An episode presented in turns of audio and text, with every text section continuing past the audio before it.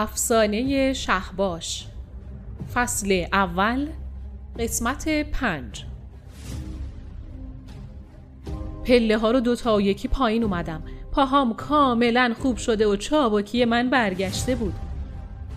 امروز قرار بود دوباره مسابقه فتح برجک برگزار بشه و من میخواستم این بار سندباد رو شکست بدم.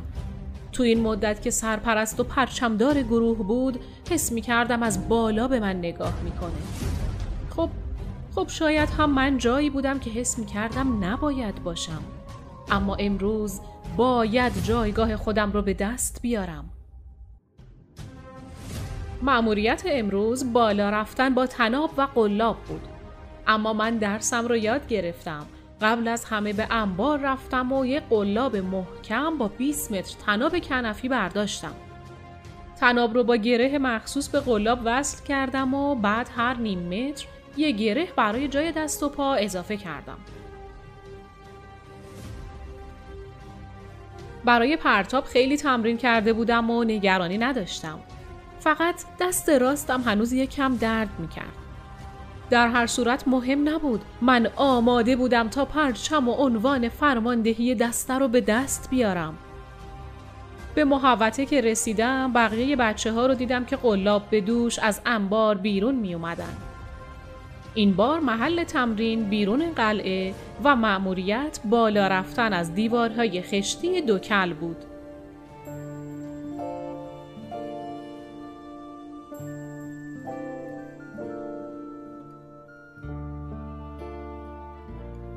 برای 100مین بار قلاب رو بالا انداختم و برای 100مین بار بعد از 1 متر بالا رفتن قلاب به پایین رها شد.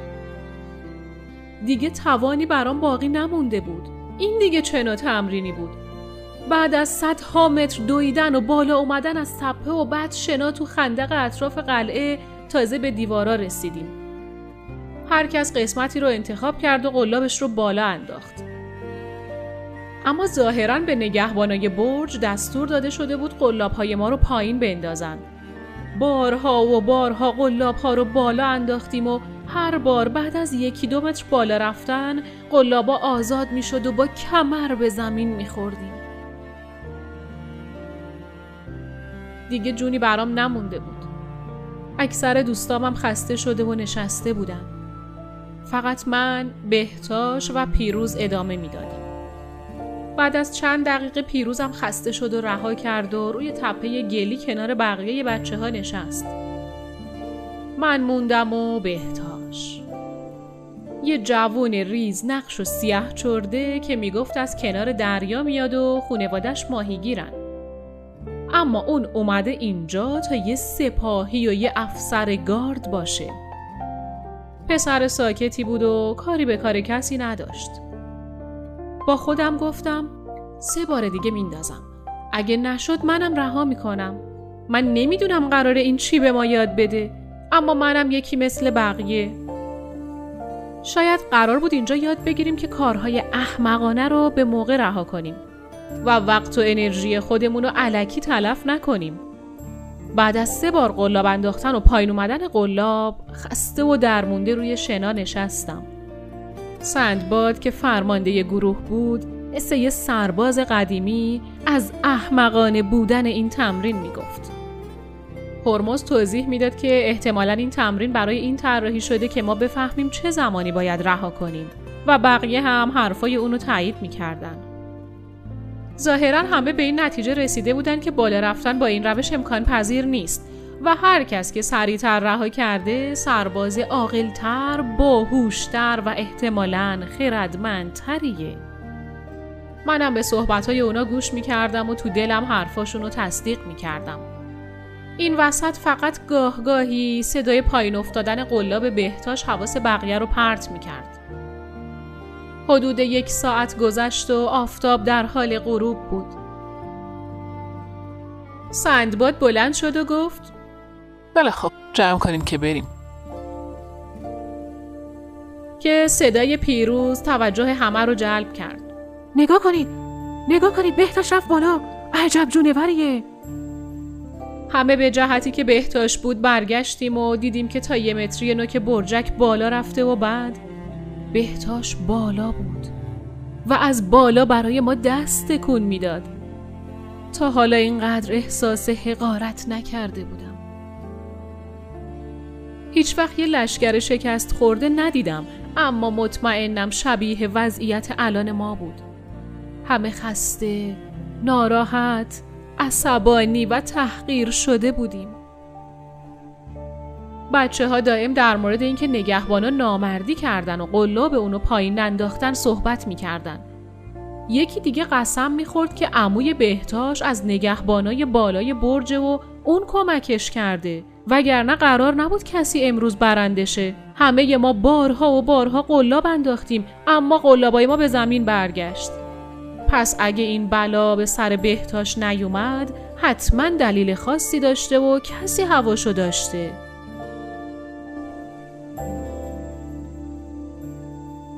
به در قلعه که رسیدیم، پیر به همراه پاسابانا، بهتاش و چند نگهبان دیگه بیرون اومدن. سریعاً به خط شدیم و احترام گذاشتیم. پیر جلو اومد و گفت: شما قرار بود از دیوار بیایید، چرا از در اومدید؟ سندباد گفت: آخه نذاشتن که بالا بریم. پیر به سمت سندباد رفت، تو چشماش زل زد و گفت: مأموریت شما این بود که بالا برید به هر قیمتی یا دلیل نشدن رو پیدا کنید. از اون گذشته اگه این جوون تونسته پس شدنی بود. بعد صداشو بالا برد و رو به بقیه ما با صدای بلند گفت: دستور این بود از دیوار شرقی بیایید. وعده نداده بودیم کار راحتیه، یا با شما همکاری میکنن یا دست شما رو میگیرن یا قلاباتون رو رها نمیکنن. شما وظیفه‌ای داشتید که باید انجام میدادید، به هر قیمتی و هر چقدر زمان ببره. بعد رو به بهتاش کرد و گفت: چی شد که وقتی بقیه رها کردن اما تو رها نکردی؟ بهتاش که هول شده بود با دست پاچگی گفت: نمیدونم، راستش پدر من ماهیگیره. قبلا برای کمک به اون به دریا میرفتم. غذای هر روز ما رو دریا میداد. این یعنی اگه سید نباشه من و خواهر و برادرم باید گرسنگی بکشیم. پدرم همیشه اونقدر تور مینداخت تا ماهی صید کنه. مهم نبود چند بار. میگفت قرار نیست دست خالی برگردم. یا میمیرم یا انقدر تور میندازم و بالا میکشم تا بتونم صید کنم. منم اینو از پدرم یاد گرفتم. قرار نبود از راه دیگه ای بیام. پدرت آدم بزرگیه. آخرین نفری که تصمیم شد شهباش بود. چند بار بعد از خسته شدن اون قلاب انداختی؟ راستش نشمردم، یعنی اصلا متوجه اون نبودم. من سرم به کار خودم بود. باید بالا میرفتم، راه دیگه ای نداشتم. پیر به سمت ما برگشت و گفت: حالا برگردید، اونقدر قلاب بندازید تا بتونید بالا برید. سرتون به کار خودتون باشه و یادتون باشه راه دیگه ای ندارید، باید بالا برید.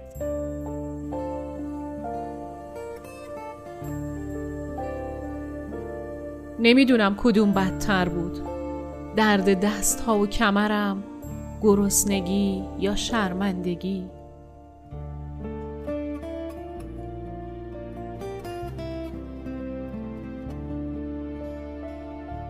بعد از چندین بار قلاب انداختن بالاخره تونستم به بالای برجک برسم. دیگه نصف شب شده بود. هر کدوم از بچه‌ها که به بالا رسیده بودن از خستگی همونجا دراز کشیدن. پاسابانا نزدیک شد و گفت: بس دیگه، خستم کردین. پاشین خودتون رو جمع و جور کنین.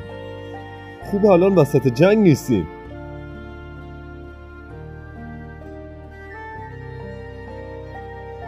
برید سری شامتون رو بخورید و طلوع آفتاب با تجهیزات کامل همینجا باشید. مفهوم شد؟ با هر زحمتی که بود خودمون رو جمع کردیم و به آشپزخونه رفتیم. چقدر به بهتاش حسودی می کردم. الان هم شام خورده، هم سر فرصت خوابیده بود. صبح هم سر حال به ما ملحق می شد. اما ما حد اکثر فرصت داشتیم بعد از غذا یکم خودمون رو تمیز کنیم.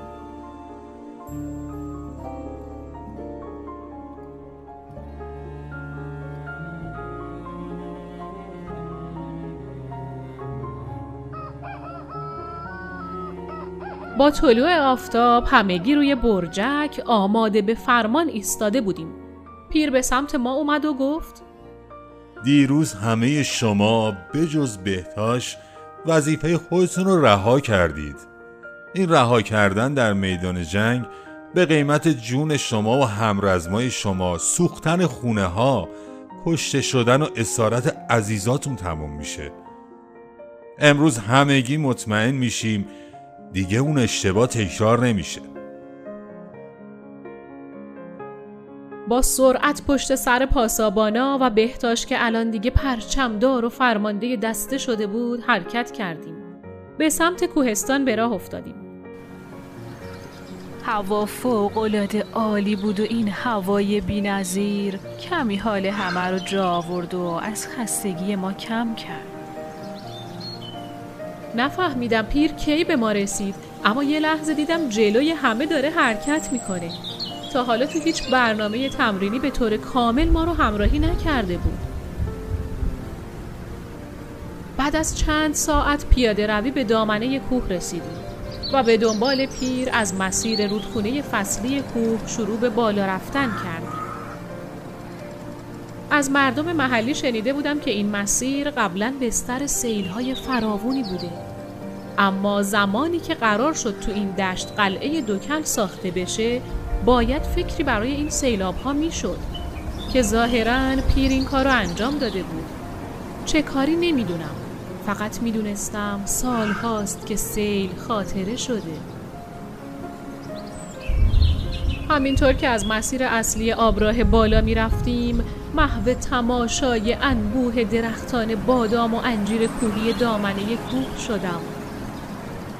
مثل یه جنگل فوق‌العاده شده بود. تا چشم کار می کرد این درخت‌ها بودن که اگرچه سن زیادی نداشتن اما از شدت پرباری شاخه هاشون به زمین رسیده بود.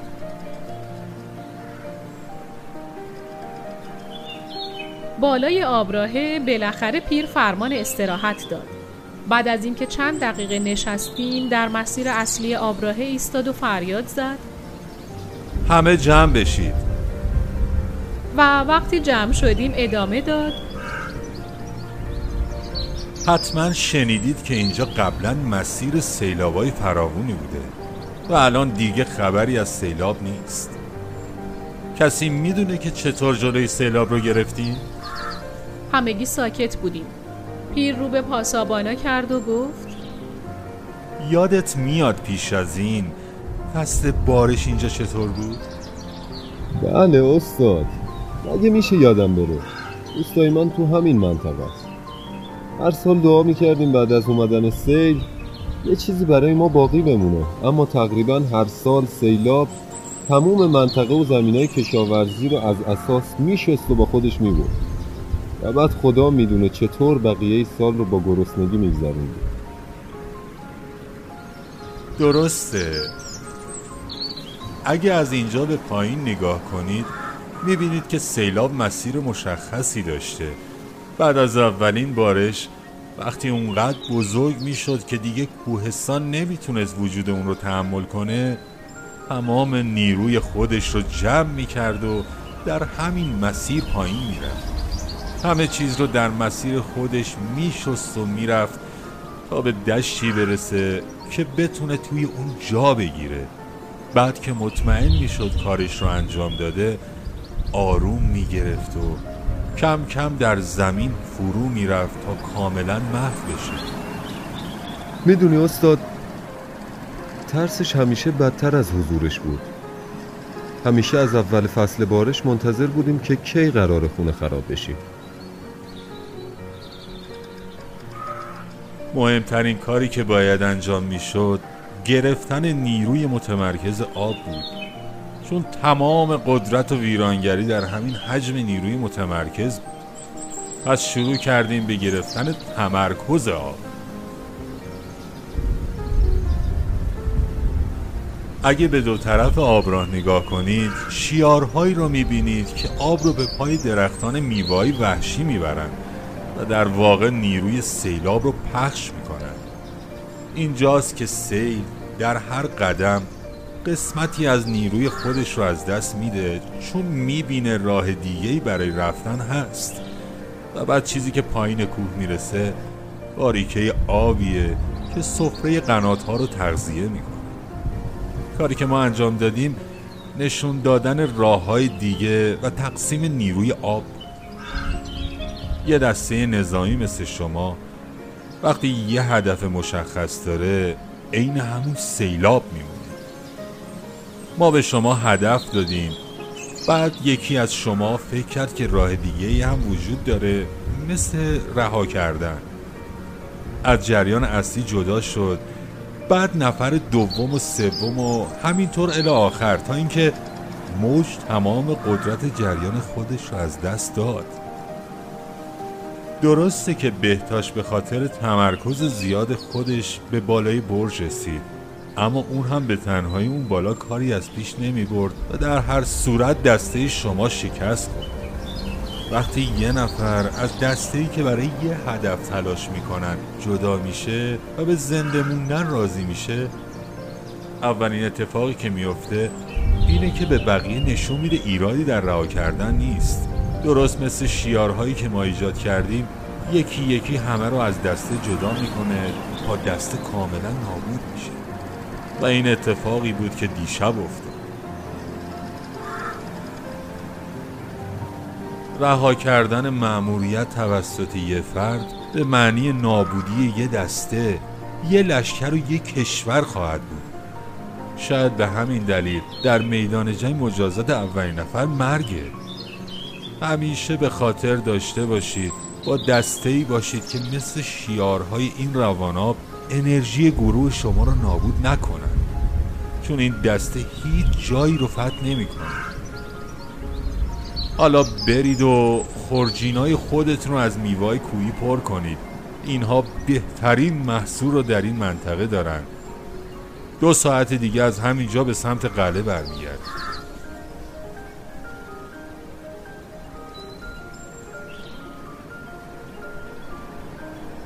تو تمام مدتی که در حال چیدن میوه‌های کوهی بودیم به حرفای پیر فکر می‌کردم. اینکه احساس خستگی و ناامیدی هر یه نفر تا چه حد میتونه باعث شکست تیم بشه. قبلا فکر میکردم من فقط مسئول خودمم، اما الان فهمیدم ضعف من یعنی نابودی کل گروه.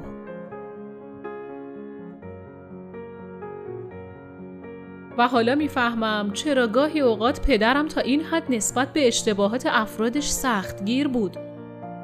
و حتی یه بار یکی از فرماندهان ارشد و فقط به دلیل یه اشتباه کوچیک برکنار کرد. اون فرمانده حکم یه شیار در مسیر سیلاب لشکر پدرمو داشت و پدرم هرگز حاضر به پذیرش این امر نبود.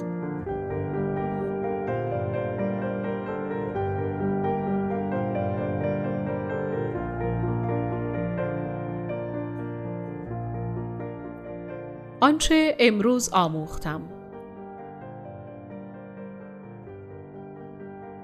تمام قدرت ویرانگری تو همین حجم نیروی متمرکز بود. رها کردن مأموریت توسط یک فرد به معنی نابودی یک دسته، لشکر و یک کشور خواهد بود. با دسته ای باشید که مثل شیارهای رواناب انرژی گروه شما رو نابود نکنن.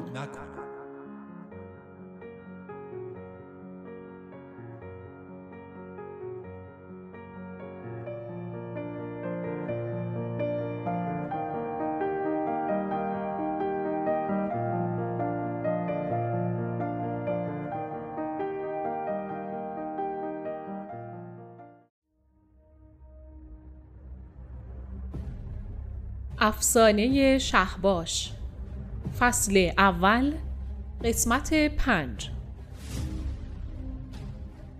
پله ها رو 2 تا 1 پایین اومدم. پاهام کاملا خوب شده و چابکی من برگشته بود. امروز قرار بود دوباره مسابقه فتح برجک برگزار بشه و من میخواستم این بار سندباد رو شکست بدم.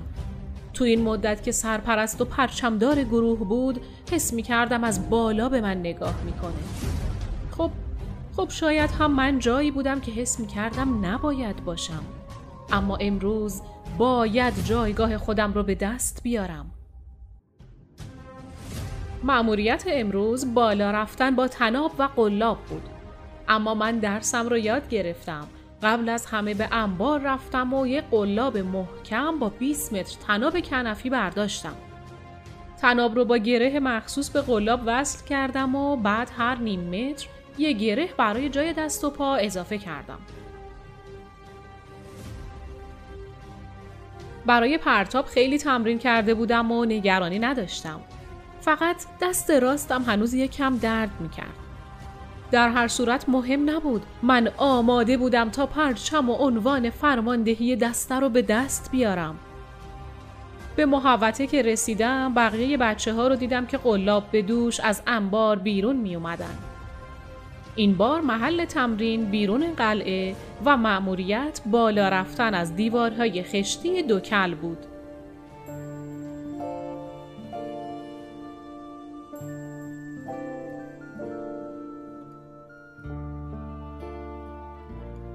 برای 100مین بار قلاب رو بالا انداختم و برای 100مین بار بعد از 1 متر بالا رفتن قلاب به پایین رها شد.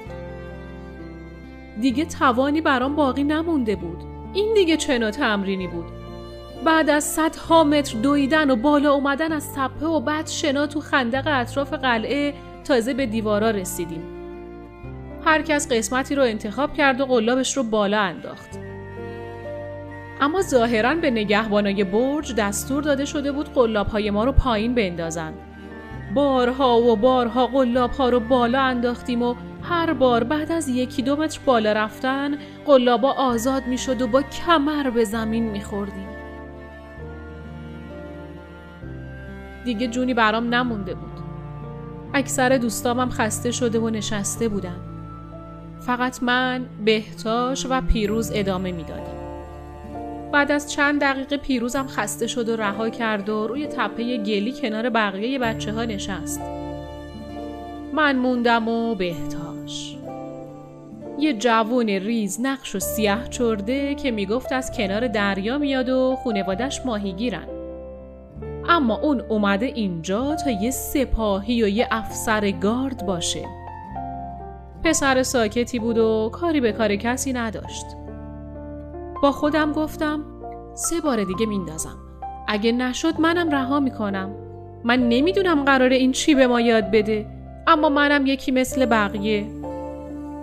شاید قرار بود اینجا یاد بگیریم که کارهای احمقانه رو به موقع رها کنیم و وقت و انرژی خودمون رو الکی تلف نکنیم. بعد از 3 بار قلاب انداختن و پایین اومدن قلاب خسته و درمونده روی شنا نشستم. سندباد که فرمانده گروه بود، مثل یه سرباز قدیمی از احمقانه بودن این تمرین میگفت. هرمز توضیح میداد که احتمالاً این تمرین برای این طراحی شده که ما بفهمیم چه زمانی باید رها کنیم و بقیه هم حرفای اونو تایید میکردن. ظاهراً همه به این نتیجه رسیده بودن که بالا رفتن با این روش امکان پذیر نیست و هر کس که سریعتر رها کرده سرباز عاقل‌تر، باهوش‌تر و احتمالاً خردمندتریه. منم به صحبت‌های اونا گوش می‌کردم و تو دلم حرفاشون رو تصدیق می‌کردم. این وسط فقط گاهگاهی صدای پایین افتادن قلاب بهتاش حواس بقیه رو پرت می‌کرد. حدود 1 ساعت گذشت و آفتاب در حال غروب بود. سندباد بلند شد و گفت بله خب جمع کنیم که بریم. که صدای پیروز توجه همه رو جلب کرد. نگاه کنید بهتاش رفت بالا. عجب جونوریه. همه به جهتی که بهتاش بود برگشتیم و دیدیم که تا 1 متری نوک برجک بالا رفته و بعد بهتاش بالا بود و از بالا برای ما دست تکون میداد. تا حالا اینقدر احساس حقارت نکرده بودم. هیچ وقت یه لشگر شکست خورده ندیدم، اما مطمئنم شبیه وضعیت الان ما بود. همه خسته، ناراحت، عصبانی و تحقیر شده بودیم. بچه ها دائم در مورد اینکه نگهبانا نامردی کردن و قلاب اونو پایین انداختن صحبت میکردن. یکی دیگه قسم میخورد که عموی بهتاش از نگهبانای بالای برجه و اون کمکش کرده، وگرنه قرار نبود کسی امروز برنده شه. همه ما بارها و بارها قلاب انداختیم اما قلابای ما به زمین برگشت. پس اگه این بلا به سر بهتاش نیومد حتما دلیل خاصی داشته و کسی هواشو داشته.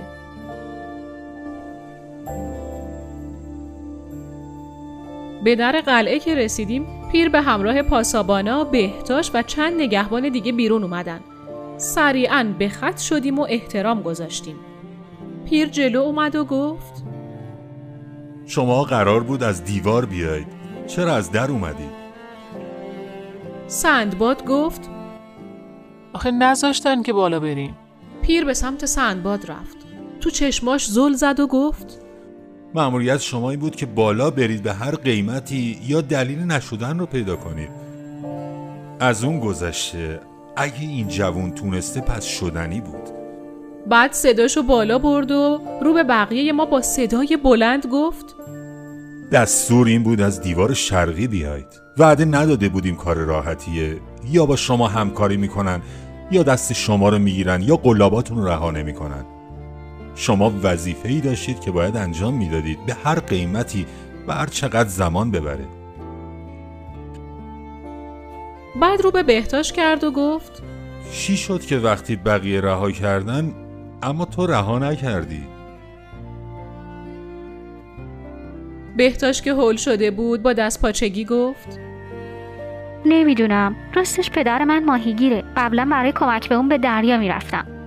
غذای هر روز ما رو دریا میداد. این یعنی اگه صید نباشه من و خواهر و برادرم باید گرسنگی بکشیم. پدرم همیشه اونقدر تور مینداخت تا ماهی صید کنه. مهم نبود چند بار. میگفت قرار نیست دست خالی برگردم. یا میمیرم یا انقدر تور میندازم و بالا میکشم تا بتونم صید کنم. منم اینو از پدرم یاد گرفتم. قرار نبود از راه دیگه ای بیام. پدرت آدم بزرگیه. آخرین نفری که تصدیق شد شهباش بود. چند بار بعد از خسته شدن اون قلاب انداختی؟ راستش نشمردم، یعنی اصلا متوجه اون نبودم. من سرم به کار خودم بود. باید بالا میرفتم، راه دیگه ای نداشتم. پیر به سمت ما برگشت و گفت حالا برگردید اونقدر قلاب بندازید تا بتونید بالا برید. سرتون به کار خودتون باشه و یادتون باشه راه دیگه ای ندارید، باید بالا برید.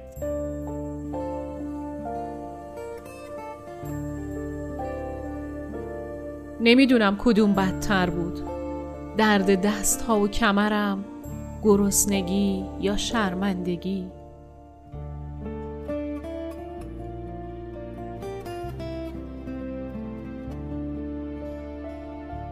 بعد از چندین بار قلاب انداختن بالاخره تونستم به بالای برجک برسم.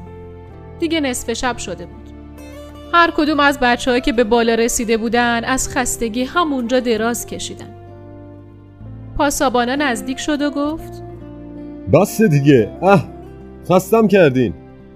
باشین خودتون رو جمع و جور کنین. خوب الان وسط جنگ نیستیم.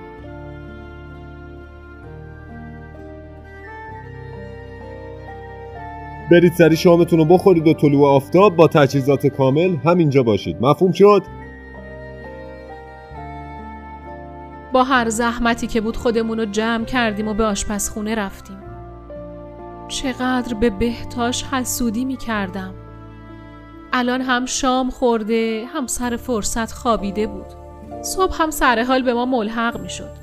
اما ما حد اکثر فرصت داشتیم بعد از غذا یکم خودمون رو تمیز کنیم.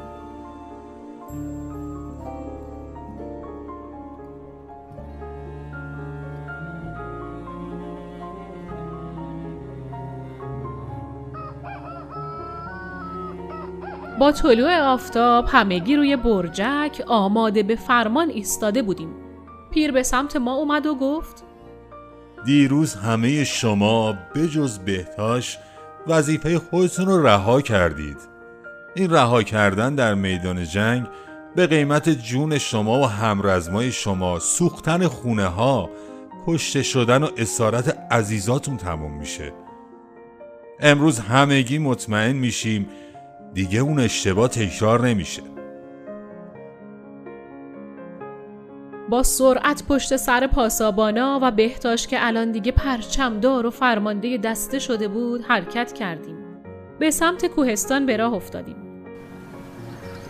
هوا فوق‌العاده عالی بود و این هوای بی‌نظیر کمی حال همه رو جا آورد و از خستگی ما کم کرد. نفهمیدم پیر کی به ما رسید، اما یه لحظه دیدم جلوی همه داره حرکت میکنه. تا حالا تو هیچ برنامه تمرینی به طور کامل ما رو همراهی نکرده بود. بعد از چند ساعت پیاده روی به دامنه کوه رسیدیم و به دنبال پیر از مسیر رودخونه فصلی کوه شروع به بالا رفتن کردیم.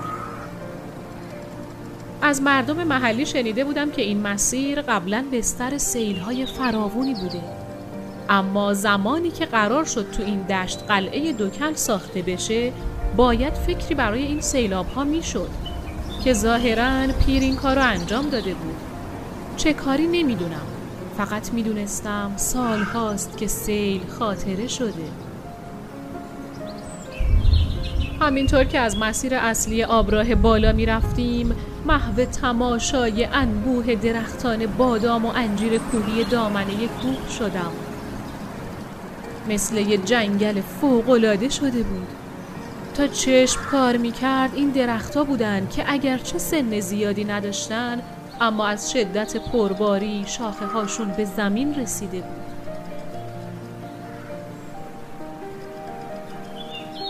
بالای آبراهه بالاخره پیر فرمان استراحت داد. بعد از اینکه چند دقیقه نشستیم در مسیر اصلی آبراهه ایستاد و فریاد زد: همه جمع بشید. و وقتی جمع شدیم ادامه داد: حتما شنیدید که اینجا قبلا مسیر سیلابای فراوانی بوده و الان دیگه خبری از سیلاب نیست. کسی میدونه که چطور جلوی سیلاب رو گرفتیم؟ همگی ساکت بودیم. پیر رو به پاسابانا کرد و گفت: یادت میاد پیش از این فصل بارش اینجا چطور بود؟ بله استاد، مگه میشه یادم بره. استاد من تو همین منطقه است. هر سال دعا میکردیم بعد از اومدن سیل یه چیزی برای ما باقی بمونه، اما تقریبا هر سال سیلاب تموم منطقه و زمینای کشاورزی رو از اساس میشست و با خودش میبرد و بعد خدا میدونه چطور بقیه سال رو با گرسنگی میگذروند. درسته، اگه از اینجا به پایین نگاه کنید میبینید که سیلاب مسیر مشخصی داشته. بعد از اولین بارش وقتی اونقدر بزرگ میشد که دیگه کوهستان نمیتونست وجود اون رو تحمل کنه، تمام نیروی خودش رو جمع میکرد و در همین مسیر پایین میرفت. همه چیز رو در مسیر خودش میشست و میرفت تا به دشتی برسه که بتونه توی اون جا بگیره. بعد که مطمئن میشد کارش رو انجام داده آروم میگرفت و کم کم در زمین فرو میرفت تا کاملا محو بشه. میدونی استاد، ترسش همیشه بدتر از حضورش بود. همیشه از اول فصل بارش منتظر بودیم که کی قرار خونه خراب بشیم. مهمترین کاری که باید انجام میشد گرفتن نیروی متمرکز آب بود، چون تمام قدرت و ویرانگری در همین حجم نیروی متمرکز بود. پس شروع کردیم به گرفتن تمرکز آب.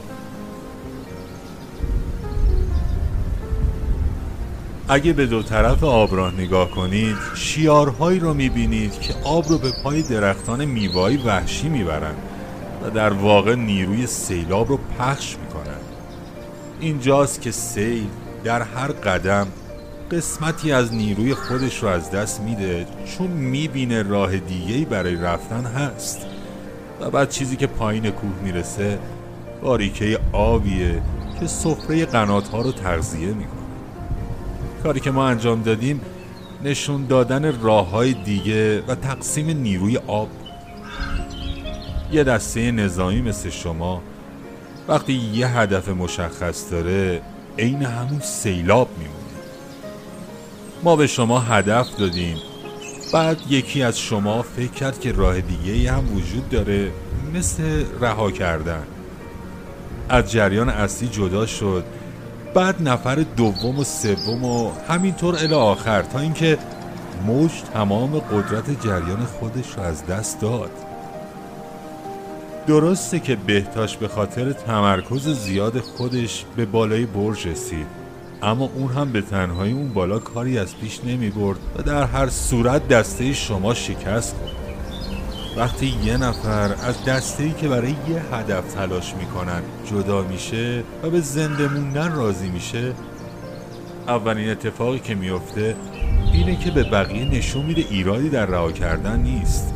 درست مثل شیارهایی که ما ایجاد کردیم، یکی یکی همه رو از دسته جدا میکنه تا دسته کاملا نابود میشه و این اتفاقی بود که دیشب افتاد. رها کردن مأموریت توسط یه فرد به معنی نابودی یه دسته، یه لشکر و یه کشور خواهد بود.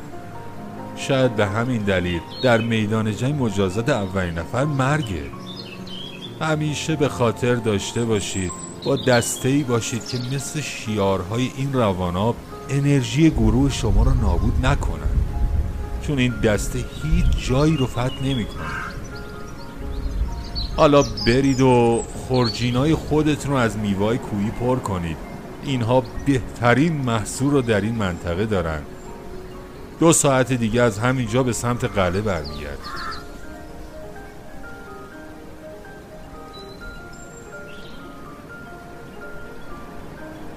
تو تمام مدتی که در حال چیدن میوه‌های کوهی بودیم، به حرفای پیر فکر می‌کردم.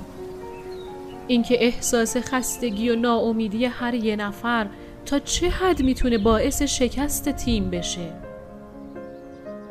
قبلا فکر میکردم من فقط مسئول خودمم، اما الان فهمیدم ضعف من یعنی نابودی کل گروه.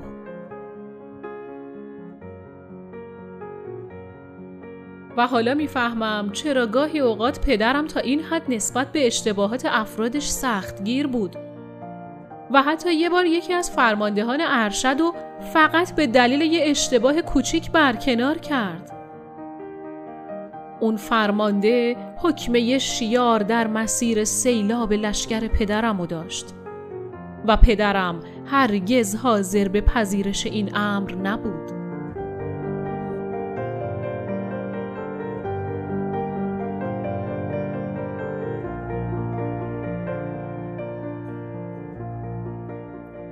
آنچه امروز آموختم. تمام قدرت ویرانگری تو همین حجم نیروی متمرکز بود. رها کردن مأموریت توسط یک فرد به معنی نابودی یک دسته، لشکر و یک کشور خواهد بود. با دسته ای باشید که مثل شیارهای رواناب انرژی گروه شما رو نابود نکنن.